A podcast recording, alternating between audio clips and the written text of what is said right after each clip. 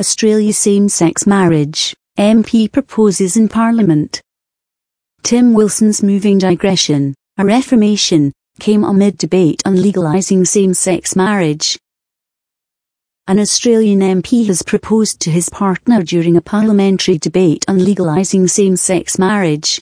Tim Wilson became tearful as he again asked Ryan Bolger, who was sitting in the gallery, to marry him. The pair have been engaged for nine years.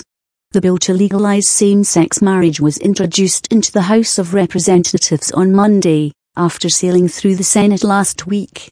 It is thought to be the first proposal during a sitting, local media said. In my first speech, I defined our bond by the ring that sits on both of our left hands. The, the rings are the answer to the question we cannot ask, Mr. Wilson said.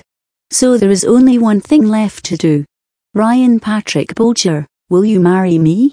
The question drew cheers and applause, before Mr. Bolger responded with a resounding yes, a reply noted in the parliamentary transcript.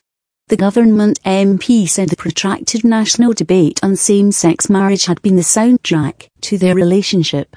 Earlier, Mr. Wilson spoke about his own experience growing up as a gay teenager and struggling with the stigma surrounding homosexuality.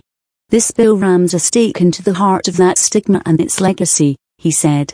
Mr. Wilson is among 77 MPs who will speak on the bill, a vote is likely to happen this week unless there are significant amendments. Media playback is unsupported on your device. Conservative politicians are expected to suggest amendments to the bill, such as additional exemptions for celebrants who refuse to marry same-sex couples. The Senate rejected such amendments in its debate last week. Last month, Australians decisively supported same-sex marriage in a national vote.